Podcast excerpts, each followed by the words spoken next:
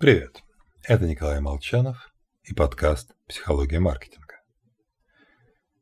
Airbnb возник с идеей сдачи надувных матрасов в комнате квартиры, где жили основатели стартапа. Эта история известна, но почему-то делается вывод, что ее смысл большой начинается с малого. Не совсем так.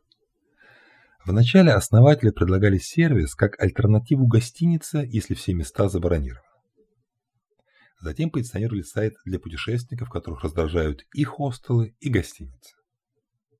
А в результате стали тем, кого мы знаем, сервисом, где можно найти любой вид места проживания.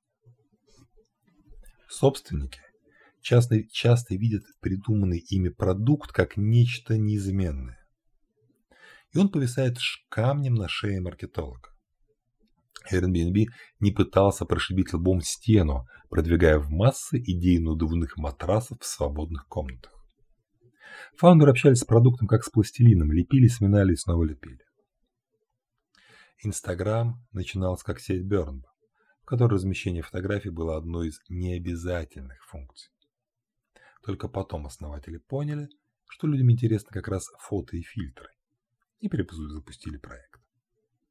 Ну, а YouTube, кстати, начинался как сайт видеознакомств. Прекратите цепляться за продукт. На словах с этим все согласны.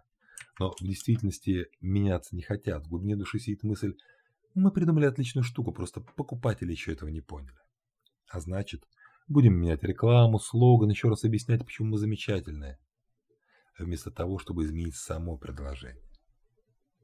Пивот едва ли не самый важный элемент стратегии стартапа.